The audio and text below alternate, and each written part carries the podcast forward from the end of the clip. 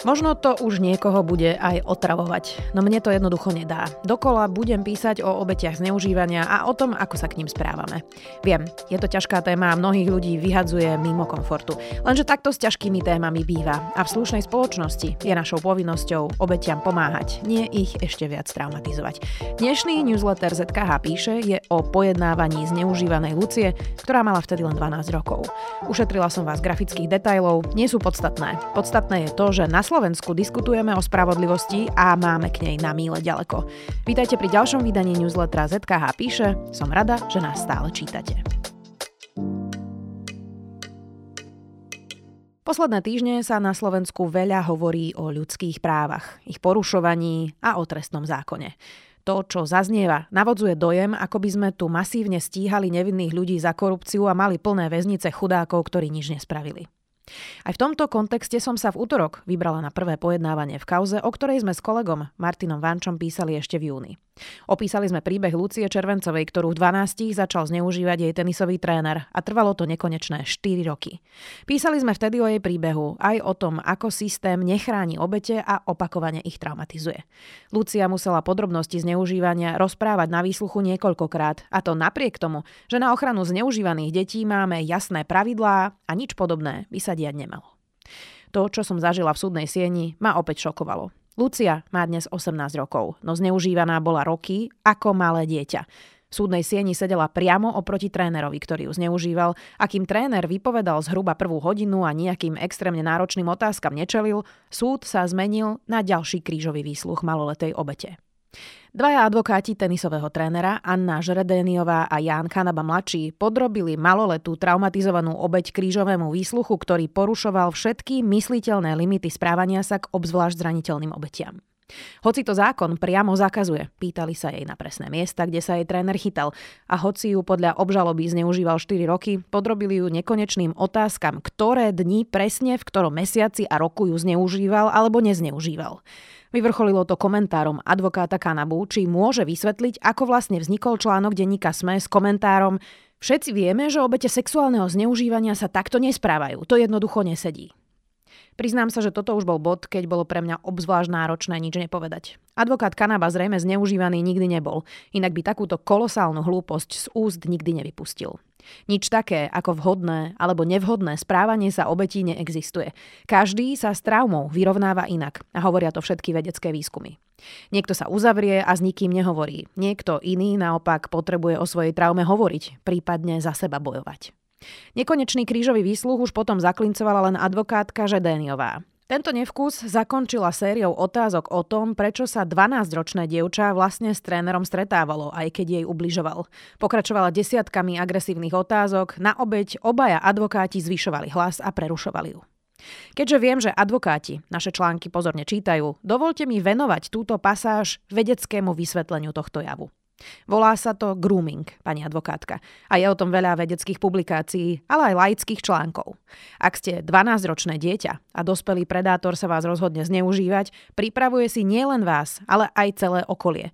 Presne tak, ako to podľa všetkého robil váš klient, napríklad aj s rodičmi maloletej Lucie, ktorí mu dôverovali. Zväčša bývajú títo predátori charizmatickí a dokážu vzbudzovať vysokú dôveru v celom svojom okolí.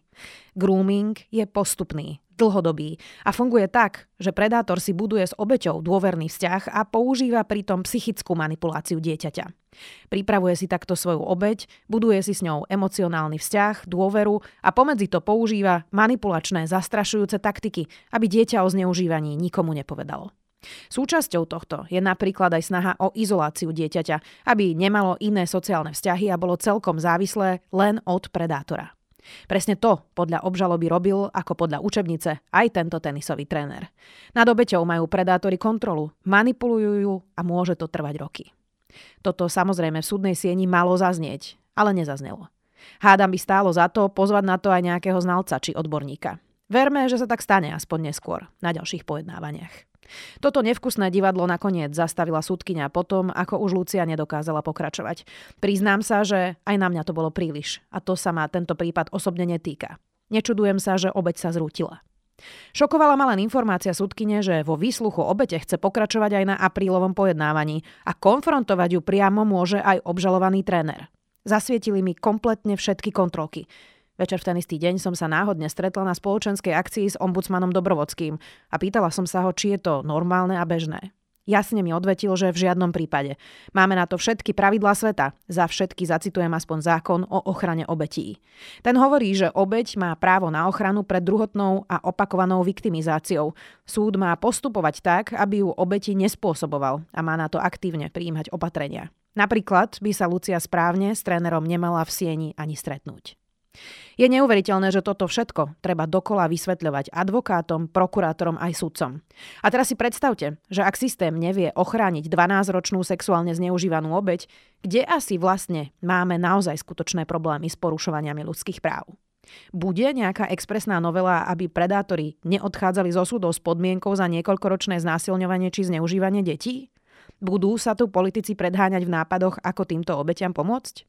Odpoveď asi poznáte sami. Videá týždňa, diskusia s Lipšicom a Daňkom a advokát Para. Bola taká nejaká nepísaná dohoda, ktorá znela, že politika je samozrejme, že tvrdá a zaznievajú aj niekedy, niekedy tvrdé argumenty, ale nikto neprekročil tú hranicu, že by bral na zodpovednosť trestnoprávnu aj vysoko postavené osoby. A táto nepísaná dohoda, táto paradigma prestala platiť v roku dvetisícdvadsať. Na začiatku týždňa sme naživo s publikom diskutovali o zmenách v trestnom zákone a o zrušení špeciálnej prokuratúry. Do diskusie prijali pozvanie špeciálny prokurátor Daniel Lipšic a bývalý šéf NAKA Ľubomír Daňko. To znamená, aj keď spravíte škodu dvadsať miliónov, sto miliónov, tak sudca vždy bude mať možnosť, aby uložil tú podmienku. To iné štáty nemajú, ani okolité štáty, ani Česká republika. Česká republika napríklad pri krádeži od štyristo tisíc má trest päť až desať rokov. Obaja povedali svoj pohľad na tieto zmeny a odpovedali na to, čo vlastne znamenajú pre exponované prípady, ale aj pre bežného človeka. Objavili sa, pravda, že výhrady k zostave diskutujúcich. Obaja sú totiž v jednom názorovom spektre. Tejto výhrade samozrejme rozumiem. Bohužiaľ, robili sme, čo sa dalo. Diskutovať s Danielom Lipšicom odmietol napríklad dekan Eduard Burda, ale aj exminister William Karas a ďalší. Do diskusie neprišiel ani advokát a poradca premiéra Marek Para, no podarilo sa mi s ním nakoniec dohodnúť na tom, že príde na rozhovor. Preto mi dovolte odporúčiť vám tento týždeň aj video týždňa advokáta Paru. Tak uh, Dušan Kovačik bol lepší špeciálny prokurátor ako Daniel Lipšic? Myslím si, že bol lepší špeciálny prokurátor. Aj keď je odsúdený právoplatne za korupciu, hoci ju mal sám stíhať v tejto funkcii. Viete, momentálne bávame sa o tom, že doktor, doktor Lipšic je, je, je, je, je podozrivý. Uvidíme, ako sa všetky tie kauzy vyvinú. A keď hodnotím teraz mimo toho odsúdenia ako výkon toho povolania, tak bol lepší špeciálny prokurátor. Zmeny v trestnom zákone obhajuje a súhlasí aj so zrušením špeciálnej prokuratúry. Vážim si, že advokát Para do štúdia prišiel. Väčšina hostí, ktorí novelu obhajujú, k nám odmietajú chodiť na rozhovory. Hudobná bodka Lash and Grey.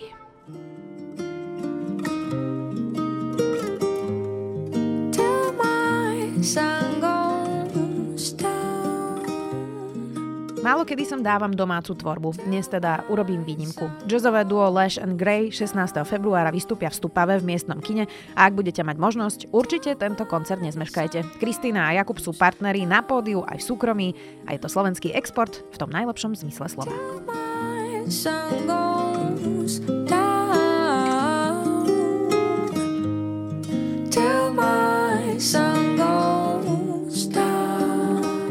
Toto bolo osemdesiate ôsme vydanie newslettera zet ká há píše. Ďakujem, že nás ešte stále čítate, aj počúvate. A do počutia opäť o týždeň.